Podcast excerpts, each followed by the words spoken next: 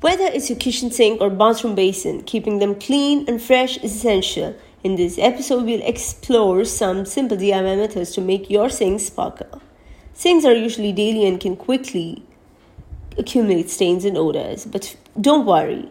We are here with DIY solutions to keep your sinks clean and inviting. Let's get started.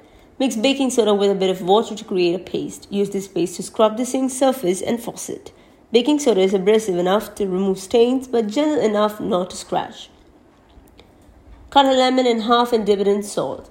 Use the lemon half to scrub the sink. The acidity of the lemon breaks down stains, while salt adds abrasion for a shining finish. Fill a spray bottle with equal parts of water and white vinegar. Spray the sink surface with faucet. Then wipe with a cloth. Vinegar is an excellent natural disinfectant and helps remove water spots. For kitchen sinks with garbage disposals, freeze vinegar in ice cubes trays with a slice of lemon. Run these cubes through the disposal to freshen it and eliminate odors.